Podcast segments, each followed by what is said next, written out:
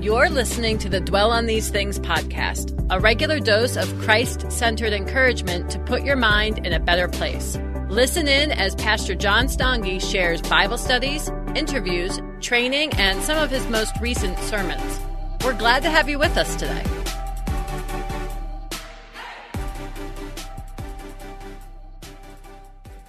This morning, we're continuing our look at the book of Colossians. As we work our way through the book of Colossians, you'll see that we'll be talking about this idea of knowing the real Jesus and living in his truth. And when you look at the portion of scripture that we're looking at today, the chapter portion from chapter one, the segment, you'll see that the overall theme of the book is illustrated in a very real way in the passage that we're looking at. This morning, we're going to pick up at chapter 1, verse 15. And I'm going to read in just a moment down to verse 23 of chapter 1. And today we're just going to be asking the question Did you know this about Jesus? And the reason I'm, I'm saying that, the reason I'm posing that kind of question is because there's a variety of things that are brought up in this portion of Colossians chapter 1 that I think probably would fall into a category of things people don't really think about in regard to Jesus all that often, but we definitely should. So, Colossians 1, starting with verse 15, this is what we read. It says this He is the image of the invisible God, the firstborn of all creation. For by him all things were created in heaven and on earth, visible and invisible, whether thrones or dominions or rulers or authorities. All things were created through him and for him. And he is before all things and in him all things hold together. And he is the head of the body, the church. He is the beginning, the firstborn from the dead, that in everything he might be preeminent. For in him all the fullness of God was pleased to dwell, and through him to reconcile to himself all things, whether on earth or in heaven, making peace by the blood of his cross. And you, who once were alienated and hostile in mind, doing evil deeds, he has now reconciled in his body of flesh by his death in order to present you holy and blameless and above reproach before him, if indeed you continue in the faith, stable and steadfast, not shifting from the hope of the gospel that you heard, which has been proclaimed in all creation under heaven, and of which I, Paul, became a minister. Let's pray. Lord, thank you so much for the privilege that it is to be able to look at your word together this morning and to be thinking about the things that you've revealed to us in it. And Father, we pray that as we look at this portion of Colossians 1, that you'd help us to understand more about your Son, about who your Son is, about his nature, about how he is at work in our lives and what he came to this earth to demonstrate and accomplish on our behalf. Lord, we're so grateful that we have the privilege to be able to spend time like this, meditating on these things. And we pray that our minds and our, our hearts would be open to this truth because we know, Lord, that there are so many things that, that sometimes flash through our minds like distractions and all sorts of things that, that sometimes we over focus on that really you're just encouraging us to give over to you.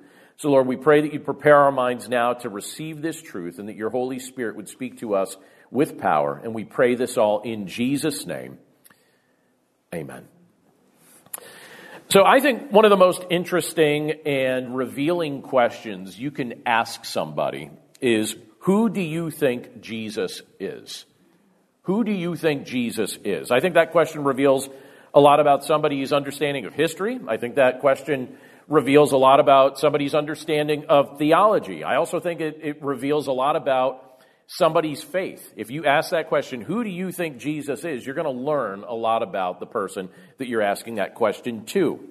Now, you've probably noticed this, I've certainly noticed this, but over the past few decades, I think there's been a gradual cultural shift away from reverence and away from respect toward the name of Jesus.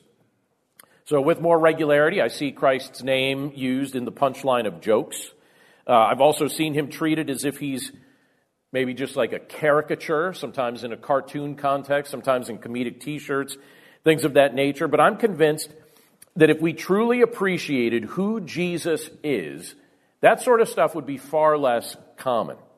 When you look at what Scripture reveals to us about Christ and about his nature, we're shown that Jesus is the second person of the Trinity God the Father, God the Son, and God the Holy Spirit have lived in perfect unity as one for all eternity. So when God the Son took on flesh, when Jesus Christ was born as a man, he didn't stop being God. He became 100% God, or excuse me, 100% man and 100% God at the same time. Theologians call that miracle the hypostatic union, if you've ever heard that term. But because Jesus is 100% man, because he became a man, there's a large portion of this world that forgets that he's 100% God as well. And sometimes I actually wonder if we as believers maybe don't think about that enough as well. In fact, when you look at what the Apostle Paul is teaching here to the Colossians, what he's speaking to this group of people, it seems to be that among them, there were some misunderstandings about the nature of Jesus and some misunderstandings about the character of Jesus that the apostle Paul felt the need to correct as he, as he wrote to these believers in the city of Colossae. And you can see some of these things that he addresses in the portion of scripture that we just read and we'll revisit a little bit at a time over the course of our time together today. And so as we look at what Paul clarified here in Colossians chapter 1, starting with verse 15, I think it might help, it might be helpful for us to ask the question, did I know this about Jesus? Is this something I was aware of? Is this something that, that I was alerted to and just never really gave a whole lot of thought to? Because I think that there might be a few things about him that this scripture will help clarify for you, just as it did for the believers living in the era of the early church. And one of the things that this portion of scripture brings up that I think is really interesting to, to really think about, and I hope we'll think about this today as we look at this together, is the fact that first of all, Scripture reveals to us that Jesus is the creator and the sustainer of the universe. So just think about that statement for a second. Jesus is the creator and the sustainer of the universe. Now, why am I saying it that way? Well, look, at, look again at verse 15 down to verse 17 of Colossians 1. Paul says it this way. He says, He is the image of the invisible God, the firstborn of all creation, for by him all things were created in heaven and on earth, visible and invisible, whether thrones or dominions or rulers or authorities. All things were created through him and for him. And then, it, then Paul makes this statement. He says, And he is before all things, and in him all things hold together.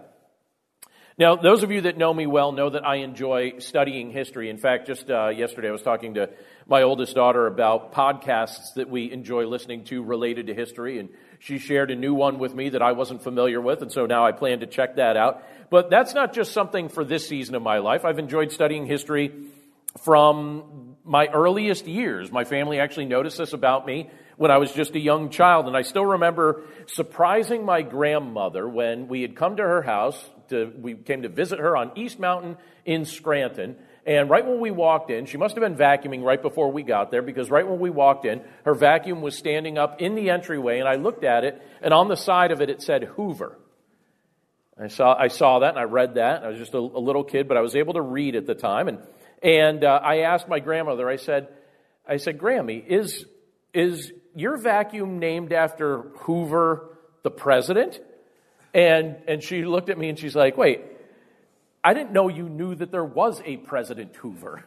and I still remember that, that interaction, but that was something, I used to read an almanac all the time when I was a kid. I used to read up on the presidents, read up on history. And I think one of the things that we're used to when we're studying history is the concept of events having a beginning and an end. When you're reading through history, when you studied history in high school, you see you see all sorts of things having a beginning and an end. World leaders are born and then world leaders die. Nations are founded, but then those nations either crumble from within or get invaded from the outside by a stronger nation. But when you look at Christ, when you look at who he is and, and uh, what Scripture reveals to us about him, Jesus isn't like the nations and Jesus isn't like the leaders that we're typically used to. He has no beginning and he has no end. In fact, Scripture is very clear when you look at this portion of Scripture, but also elsewhere. It's, Scripture is very clear that Jesus created all things. And Paul here is very specific to explain what he means by that. He says he created all things visible and invisible. So Jesus created all things visible and invisible, everything physical, everything spiritual, And Paul also explains that Jesus sustains everything he created. So that means the world, the universe, the angels, human beings, all of it. All created by Jesus and by his divine power, all creation is being held together. So theoretically, if he stopped sustaining what he created, it would fall into chaos. It would crumble. It would cease to exist. And then Paul, in the midst of talking about all of this, also refers to Jesus as being the firstborn of all creation. And sometimes that statement throws people off, especially in light of what he's saying here, because it's very clear, there's no ambiguity to it, that all things were created by Jesus and for Jesus. And then you see the statement, the firstborn of all creation. Well, I have four children, and I remember the first one that was born. And then, and then some people would say, all right, well, in the, in the, the context of that scripture being used or that term being used back in the day. All right, here's a pop quiz for you. And I realize we're in a large group here, so you're not really going to answer this out loud, most likely, but just answer this in your head. Um, my children go like this My first child is a girl. Then two years later, we had a boy. And then two years after that, we had a boy. And then two years after that, we had a girl. And then two years after that, we rested. Which child is my firstborn? Most of you would be like, well, you, the girl you said first. You just gave us the list. Pay attention. Look at your Christmas card, man. Right? Well, in the culture of the time, my firstborn would have been my son, even though he was born second. And we tend to think of firstborn, we tend to think of it as born first right? But in the context of how that term was used in that culture, it was more along the lines of a title, something that conveyed a certain amount of authority. It's not something that you would just take in, in the sense of born first. And Paul here refers to Jesus as being the firstborn of all creation. And sometimes people look at that statement and they get tripped up by it because they're, they're like, wait a second, this says Jesus created all things. But then I, I read that statement, and in my mind, it almost makes it sound like he's a created being. So I don't know if anyone even thought that when we, when we read that, but that's not what it's trying to convey. What it's trying to convey here is a title. What it's trying to convey here is authority. So it's, it, it, it's not speaking of Jesus as, as something created. It's not speaking of him as the first thing created. That term's being used in a royal sense, like you would when you're thinking about a monarchy and how that, that tends to operate. And as the son of a king possesses authority to rule, so too does Jesus as son of God. So when he came to this earth, what he was doing is he's making God visible to us, Paul, Paul explains here. And when he returns to this earth, we're also going to see the clearest demonstration of his divine authority and his divine power over what he has created. Because he is the firstborn of all creation. He has the authority, the rule over all creation. He has authority over what he has created. Now, when we think of Jesus, I'm just kind of curious, and I want you to think about this in your mind. When we think of Jesus, how often do we think about him being creator and sustainer of the universe, like Paul explains in this passage of Scripture? I think most often we think of Jesus as the divine Son of God who came to this earth as our Savior. That's 100% correct. But he's more than that. When Jesus came to save us, when Jesus came to restore this lost creation, he came to rescue and restore the very thing that he made in the first place. So now let me ask another question. I want you to think about this for just a second. So knowing this to be true, right? If you, expect, if you accept what Paul says here about Jesus, that all things were created uh, through Jesus Christ, that he is the creator and that he is the sustainer. How does that impact how you perceive Christ's crucifixion? I'll explain by, I'll explain what I mean by that question. So in that moment, right? As Christ came to this earth, lived the perfect life, and then was crucified on our behalf. In that moment, and in the moments leading up to that crucifixion, how was Jesus treated? Scripture tells us that Jesus was mocked, he was also beaten by the people he had made. He was mocked and beaten by people he had made. He was nailed to a cross made from wood that he created. He was being held to that cross with metal spikes that were being held together by his sustaining power on the molecular level. That a fascinating way to consider the crucifixion, what was taking place? That Jesus was actively sustaining the form and the function of the metal spikes holding him to the wood that he was being crucified to. The lives of the very people that were torturing Jesus were being sustained by him. He was sustaining their lives. How amazing is that to ponder? And what, is, what does that reveal to us just about his great patience and love for his creation? That he'd be willing to endure all that knowing that he was the one sustaining it. He sustained it. So that ultimately the effect of it could be something that you and I get to experience. He did that for our benefit. Jesus is the creator and the sustainer of the universe. But the scripture tells us Jesus, a little bit more about Jesus, that Jesus is the head of the church. Now, look at what it says in verses 18 to 20. There it says this, and he is the head of the body, or excuse me, and he is the head of the body, the church. He is the beginning, the firstborn from the dead, that in everything he might be preeminent. So you see, even deeper explanation here of this idea of the, the firstborn status, his preeminence, right? It says, For in him all the fullness of God was pleased to dwell and through him to reconcile to himself all things, whether on earth or in heaven, making peace by the blood of his cross. Let me pause there for just a second. The other day, I, I, actually got a message from another pastor.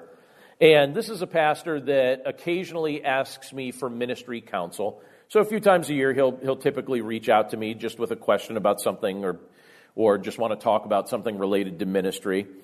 And without going into a ton of detail, uh, this particular pastor has been discouraged for a very long time. The majority of time that I've known him serving in the present role that he's serving in, he has seemed discouraged, and I think he would confirm that. He's, he seemed pretty discouraged. But he still remains faithful in his pastoral role. He's faithful to what the Lord's given him to do, but he's, his heart's pretty much crushed. At present, he is serving in a church context that doesn't seem very interested in reaching out to the people of their community. Nothing he has suggested, nothing that he tries ever seems to gain the interest of those that he's trying to lead and serve. And uh, as a result, they don't value it. They don't, they don't focus on it. In fact, according to him, their primary concern would be things like their traditions or maintaining their property or keeping things as comfortable as they could possibly keep things for as long as possible, even though this approach has contributed to the gradual decline of the church. And it's been a very noticeable decline in recent years in particular. And so my friend confessed this to me. This is what he said. He said that the only hope he sees for the church that he's leading is that maybe someday soon it will die and then possibly be replanted with a new vision and new internal leadership. And sometimes I think about some of my friends like that on Sunday mornings, even as, as I, I feel a, a joy in, in coming before our congregation and preaching and realizing that for some people, it's not so much, I mean, there's joy in preaching the word, but for some people, I, you have to imagine it's a real struggle because I feel like in his context, he, he just feels like he's looking out at a sea of ambivalence. Just a, a sea of faces that don't really seem to care about the things that, that he's proclaiming. And the truth is, his church is not the only one struggling. And, and I think it can be rather easy to pick on the church in general. Um, I will even confess something to you. I'll confess my own irritation with the church in general, uh, over, um, especially over the course of recent years. Um, I see this era of history as a great opportunity for the church to demonstrate a powerful blend of compassion and courage. There's such a golden opportunity to display both of those things compassion and courage. But instead of seizing that opportunity, I'm seeing a lot of churches cower in fear because, as far as I can tell, they, their leaders either lack support, or maybe they lack some wisdom, or maybe they lack some faith, or in some contexts, I actually think they lack a backbone. And so I look at some of that, and it can be very easy for me at times to maybe nitpick or be a little vocal. You should hear some of the opinions I say when it's just me and my wife in the car together. Oh my goodness, I have so many opinions that I would never say if I was being recorded. And here's the thing as easy as the church can be to pick on sometimes, Jesus still loves her. She still is bride. And I love the fact that Jesus is not ashamed to call the church his own. Even, you could, you could, you know, we could always find errors where, you know, or just issues that the church could do better, right? And yet Jesus is not ashamed to call her his own. And the scripture here tells us what? Jesus is head of the church. And the church consists of those that Jesus has, has redeemed from the power of sin with the blood that he lovingly shed on the cross. And so instead of being overly critical of the church, I wonder what it would be like if we would start viewing the church like Jesus views the church. And we'll talk about this more in just a couple minutes, but I just want to plant that seed in the back of your mind. What would it look like to start looking at the church the way Jesus looks at the church? Jesus is the head of the church. And he sees the church in a particular way. And we're going to, we're going to spend a moment in just a few minutes looking specifically at how Jesus sees the church. When he looks at his bride, what does he see? Does he see errors? Does he see mistakes? Does he see something else? I love what Scripture tells us about it. You know, as easy as the church can be to pick on, Jesus still loves her. And the scripture here tells us that Jesus, being the head of the church, he's also firstborn from the dead. So the resurrection that we, as members of his church, the resurrection that we will enjoy, it finds its foundation in his resurrection from the grave. Our union with him means that his victory over death becomes our victory over death as well. So even though the church at times may look weak, even though the church at times may not seem impressive from a human standpoint, it remains the bride of Christ, and according to what the scripture teaches, it will never die. And since Jesus is the head of the church, I think we as members of a local church body that, that is part of the overall church, I think we should make sure that everything that we do as a local church brings glory to Christ.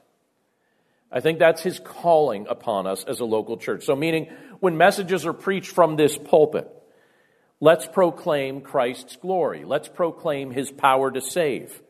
When the church gathers to sing, when the church gathers to pray, let's give praise to his name and let's never keep secret the fact that our hope is in him.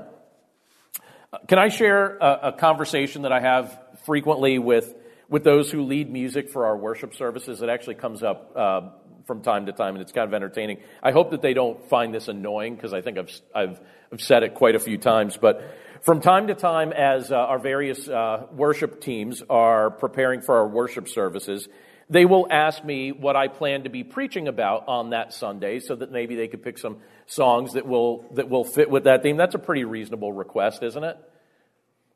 I see the, those that are leading worship saying, yeah, it's a very reasonable request, John, right? It is a very reasonable request, and I actually appreciate the heart of that question. So I truly hope they don't get annoyed with me because I tend to give a very standard answer. And my answer almost always is some version of this. If you keep picking songs about Jesus, which they do, thankfully, if you keep picking songs about Jesus, they will always fit with what I'm preaching about that Sunday. I could tell you what I'm going to be preaching about 30 weeks from now. You know what I'm going to be preaching about 30 weeks from now? Whoever's on the rotation 30 weeks from now. If you pick songs about Jesus, they will fit very well with that message. I don't even know what I'm preaching about that Sunday. I just know it's going to be about Jesus.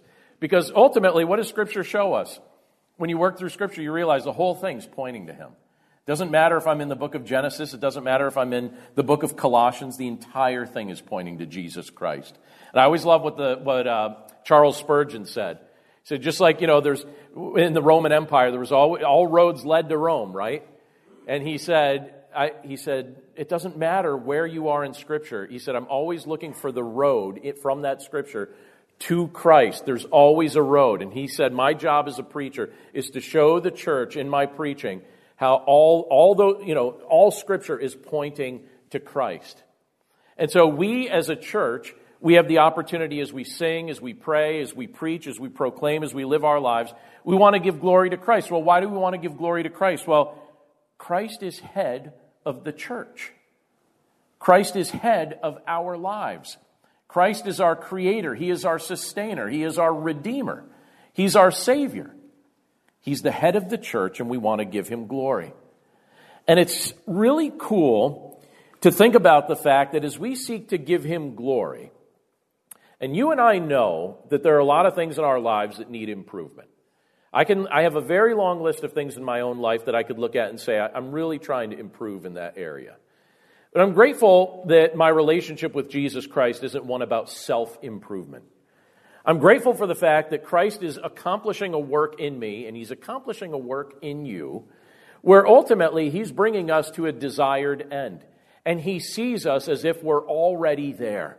And I love what Paul reveals to us when you look at verses 21 and 22, because here he reveals to us that Jesus is working in you and me to present us as holy and blameless. That's how he sees his church holy and blameless. He's not picking us apart constantly. He's honest with us.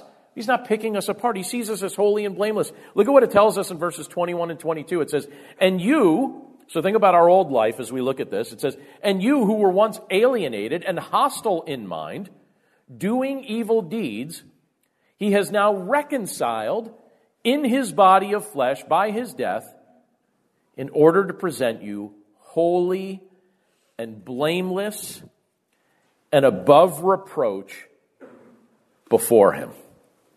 Holy and blameless and above reproach before him. That's how he sees his bride. This past week, I had a conversation with, uh, with a friend who told me she plans to work toward restoring a friendship that was previously damaged. She said, I think there's something I can do to restore that friendship, and I think I'm going to work on it. And so she said it's part of her plan. She's going to restore a friendship that had been previously damaged. And I loved hearing that because I think it's such a powerful application of the kind of truth that Paul's proclaiming in these verses. Because the Colossians, just like Christians of, of every era of history, just like you and I living in the era in which we live right now, we were once alienated from God. Just like Paul talks about in this portion of Scripture, we were once alienated from God, separated from God. And Scripture tells us here that our minds were hostile to God. Isn't it interesting how people think that they were ambivalent toward God? And then you look at what Scripture tells us. It says, no, you weren't ambivalent toward God. You were hostile toward God. And you think, me? When was I ever hostile to God? And yet, all of us were in that same boat. We were hostile to God. And our lives demonstrated that hostility because we embraced evil deeds that this world tries to tell us are good. So as we embraced wickedness, what were we doing? We're saying, my mind is hostile to the things of God. My mind is hostile to the holiness of God. I'm opposed to the holiness of God because I embrace the wickedness that this world tells me to embrace. This world told me, and I believed, that greed and arrogance and selfishness were good things. So there's season of my life that was marked by those very things. But now, through the sacrificial death of Jesus Christ, I've been brought near to him. And because he's opened my eyes to understand the truth, I no longer believe the things that I used to believe. And I'm sure that, that, you, that many of us, if not most of us, gathered together in this place can share that same testimony. We were once alienated from God, but through faith in Jesus Christ, we are no longer alienated from him. We are reconciled by Jesus. We are reconciled to the Father through Jesus Christ. To reconcile something means to take something that's been distant and bring it close. And now, when you look at what the scripture tells us, according to the scripture, Jesus is doing a new work within us. He's doing a, a, new work within all who trust in him. He's working to present us as holy and blameless before the Father. So, by the grace of God, through faith in Jesus Christ, we have been united to him. And the righteousness of Christ has been given to all who believe. And our sins have been forgiven, and our stains have been wiped away, and we've been cleansed of our unrighteousness, and we've been cleansed of our rebellion. We've been drawn near to Jesus Christ. And I have to say, That's a significant thing that can impact the way you live for the better. What kind of difference do you think it would start making in your life if you began to see yourself the way Jesus sees you? I would contend that most people in this world do not see themselves the way Christ sees them. I would contend that many Christians do not see themselves the way Christ sees them. I think there are many Christians repeating something to their heart that is not true. I think there are many Christians that have adopted a worldly label for themselves, and they paint themselves with that label, and they preach that to their hearts over and over and over again, and they fail to understand who they are in the eyes of Christ. So, what difference would it make if we started preaching to ourselves the truth as it's outlined in Scripture? You think if you began seeing yourself the way this Scripture tells us Christ sees us, holy, blameless, without reproach, holy, blameless, or above reproach, here is the way it's phrased. Do you think if you began seeing yourself that way that you'd keep rehashing the mistakes of your past? You'd keep playing those things over and over and over again like a repeated recording? If you saw, if you truly saw yourself the way Jesus sees you, do you think that recording would keep playing or do you think it gets interrupted? I think it gets interrupted because you realize that that's not you anymore. Do you think you'd keep minimizing your value? Now, I'm not saying we should idolize ourselves, but I do think we should see ourselves the way the Lord sees us. By the way, today's Sanctity of Life Sunday. Sanctity of Life Sunday. Since the 80s, we've been declaring this Sunday in January as Sanctity of Life Sunday. And so, what are we doing on a day like today? Sanctity of Life Sunday. We're saying, all right, by the grace of God, we value life. Why do we value life? Because God is the author of life. And somebody created in the image of God has intrinsic value. And we as believers will preach that in a cultural context but how often do we preach it to our own heart at the same time? Do you believe that in the eyes of God your life has value? Absolutely does when you look at what Scripture says. And sometimes it's very easy to believe things theologically and then fail to apply them to our own hearts. Do you think you'd keep putting yourself down if you began seeing yourself the way the Scripture describes you? Do you ever just do something that you're like, oh, that's just so dumb? Why do, and you've done it like a hundred times and you're like, why do I do that? And then you spend the next two weeks beating yourself up about it. Why do that? Why not just look at it and say, yeah, I do dumb things. From time to time, I do dumb things, but guess what? My sense of value, my whole sense of identity is not based on whether or not I make it through life mistake free. My understanding of who I am in Christ and the fact that there's going to be a day where I will be completely holy, completely blameless, and above reproach for all eternity in his presence, that day is coming. So if Jesus is already seeing me for that day, probably be okay if I start seeing myself that way now. So if, if my whole sense of value is based on whether I make it through life without making some sort of error or some sort of mistake, every time I make an error or mistake, that's going to be pretty catastrophic. I'm going to have a hard time getting past it. But if my sense of identity is wrapped up in who Christ is, and I realize that my sufficiency isn't in my own merit, my sufficiency is in Christ and the fact that He's conforming me to His image, and that I will have the privilege to stand in His presence for all eternity with my slate wiped clean, with every ill feeling, every mistake, every error, every foolish thing I once adopted not pegged to my account forever because Christ took it upon himself. If that's my ultimate reality, why not start living in the joy of that reality right now? Do you know that that's something that over the past decade or so, that, that that's something the Lord's been convincing my heart of more and more and more? And can I tell you, it's a much more joyful way to live when you start seeing yourself through the ultimate outcome, when you begin seeing yourself through the eyes of Christ and realize you're his bride and this is how he looks at you. And if he looks at you this way, it's probably a good idea to start looking at yourself that way as well. Borrow his eyes. See other people and see yourself through his eyes. It will impact the way you treat the people closest to you, and it's also going to impact the message you spend your life preaching to your heart. And it's going to make a huge difference on the quality of your life, the culture of your home, the nature of your relationships, and the things that you're willing to do, empowered by God for His glory. I actually think that there are some things that I think you'll become a bit bolder in certain areas because you're not going to spend your life fearful of what if I fail? What if I goof this up? Well, guess what? My sense of sufficiency isn't based on whether I get everything right. Maybe I will goof it up. I don't know. But I know how Christ will still see me even if I do. I love this portion of Scripture. That's not a mystery at this point now, right? I love it. It's a beautiful thing to think that Christ would look at his bride and say, I'm going to present you holy and blameless and above reproach. And I think when we begin to appreciate what Jesus is doing for us, when we begin seeing ourselves and others through that lens, it's like a whole new way of life is opened up to us. Where we say, you know what? I don't want this world's perspective to be my perspective anymore. That's done. I used to think that way. I used to see myself that way. I used to see other people that way. I used to value those things.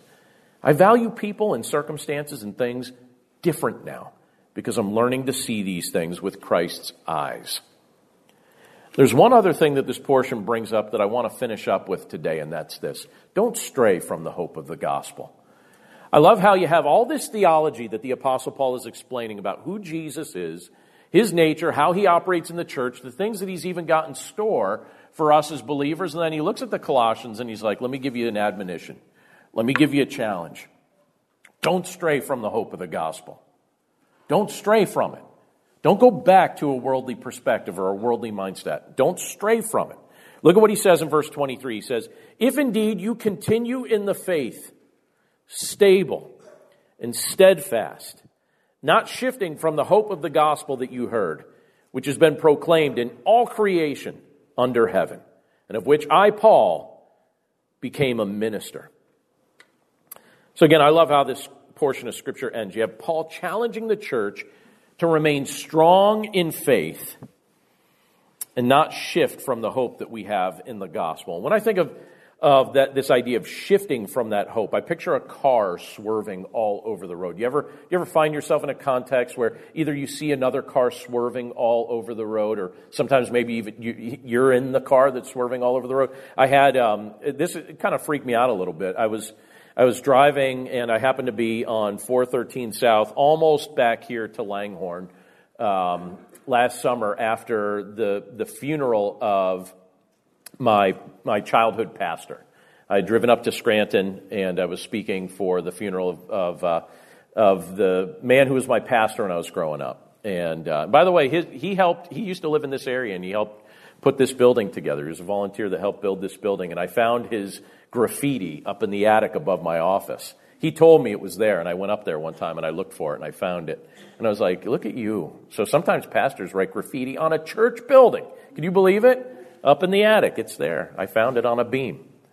But he passed away, and um, and so I, I went to his funeral. And as I was driving back, you know, that's just an emotional experience all the way around. It was a several hour drive, and I left early in the day, and then I was coming back. It was still kind of early in the day, and you know, at that point, it had been about five hours of driving plus the. I just was getting tired, and I had a very scary moment coming down on on uh, 413 South where I my head slumped and uh, and I found my I came to and when I came to I was half in the other lane with cars coming and I was like oh my word and that's one of those things where you, you find yourself saying all right typically when I find myself in a context like that I'll make a phone call I'll call someone because if I'm talking I stay more alert well I didn't do it. For whatever reason that day, I didn't do it. And then I, I, woke up and I was half in another lane. And I thought, by the grace of God, I snapped to. Do you ever wonder, like when scripture tells us that angels are ministering spirits, if the Lord's like, wake up, John, wake him up, you know? Like, not, he's half in another lane, wake him up. You got it, I'm on it, right? I'd love to know what was going on behind the scenes because I don't feel like naturally I just woke up. And, um, and, you know, to the other cars, what are they seeing? They're seeing a car going all over the place, probably, right? You know, if someone was in my car, I didn't have any passengers, but somebody in the car, what would they be seeing? They'd be seeing me lose my alertness. I'm not paying attention. And here you have Paul saying, continue in the faith. He says, don't shift from the hope of the gospel. So again, in my mind, I just have this image of a car that's going all over the place. And why do cars do that? They do that, well, sometimes in my context, it was because the driver was sleeping. So sometimes in our walk, do you ever just grow a little fatigued and tired? Feel a little beat up in the midst of a world that doesn't share the values you share? Maybe you're in a family that doesn't share the values you share. You work in a context where people don't share the values you share, and sometimes you get a little tired and makes you want to sleep. Or sometimes we get distracted. Sometimes there could be something over here and we're like, oh, wait, what's going on over here? And then we get distracted from the hope of the gospel. Or sometimes we could even be under the influence of something unhealthy. That's certainly something that can impair somebody's ability to drive. So if we ever welcome something into our life that's unhealthy and now it has undue influence in our life, and it's distracting us from the hope that we're supposed to have in the gospel of Jesus Christ, well, here's the thing. I'm not interested in swerving. I don't want to become sleepy in my faith. I don't want to become distracted from what's truly important. And I don't want to give the evil one or the shallow philosophies of this world undue influence over the way I think. And I, and I believe that, that you feel the same way about your walk with Christ. So let me say this as we finish up. I enjoy this portion of Scripture because it reminds us of a variety of things that we might not have remembered about Christ or might not have realized about Him to begin with. But I think when we know who Jesus really is, and when we come to realize that our trust in Him is not wasted faith, we can look at, at, at what he's allowed us to experience here and we realize that we are in a permanent union with our creator and sustainer, who is the head of the church, who presents us as holy and blameless before the Father. And I look at this and I rejoice over it, but I also just want to ask again, just like we asked at the beginning, did you know that Jesus wants to do this for you? Did you know this about him? If you're learning this for the first time, are you willing to take him up on that offer? That's what he wants to do for your life. He's not just an afterthought after your life ends. He wants to change the quality of your life right now. He wants to be Lord of your life right now. He's head of the church. He wants to be Lord of your life right now. He'll change your life right now. You don't have to wait till heaven to experience the change of life that he wants to facilitate within you. He wants to do that for you right now. And he wants you to have the opportunity to go through life anchored to the hope of the gospel, knowing that no matter what takes place, you don't need to swerve from that hope because he absolutely is and will work all things out together for his glory and for your good. Let's pray. Lord, thank you so much for your word and for the privilege that it is to be able to look at a portion of scripture like this and to think about the things that the apostle Paul felt compelled to try and explain and clarify for the Colossian believers. Lord, we know that he was speaking to a young church. He was speaking to a church that didn't have access to the, to the completed canon of Scripture like we have. Speaking to a group of people living in the midst of a pagan culture. He was speaking to a group of people that, and it becomes clear as we go further and further into this book, but he was speaking to a group of people that they seemed a bit confused about some central areas of doctrine. And Lord, we know that it could be very easy for us at times to become confused about certain things because we have the message of this world pounding into our mind and pounding into our attention. Uh, it's like from the moment we wake up to the moment we go to sleep and maybe even ringing around in our heads while we're sleeping. But Lord, you've given us your word to counteract this. You've given us your word to reveal your heart to us. There are things in this portion of Scripture that we would not have known if you had not divinely revealed them to us. There are things here that we only know because you've made them plain. So, Lord, thank you for making these things clear, and thank you for the opportunity that we have to walk with you in the midst of all circumstances of life. Lord, we know that it can be very easy for us at times to adopt this world's perspective, and that certainly impacts the way we see ourselves, the way we treat our spouses, and the way we, we operate in our homes, the way we interact with other relationships. And Lord, you want us to begin to see one another the way you see your church.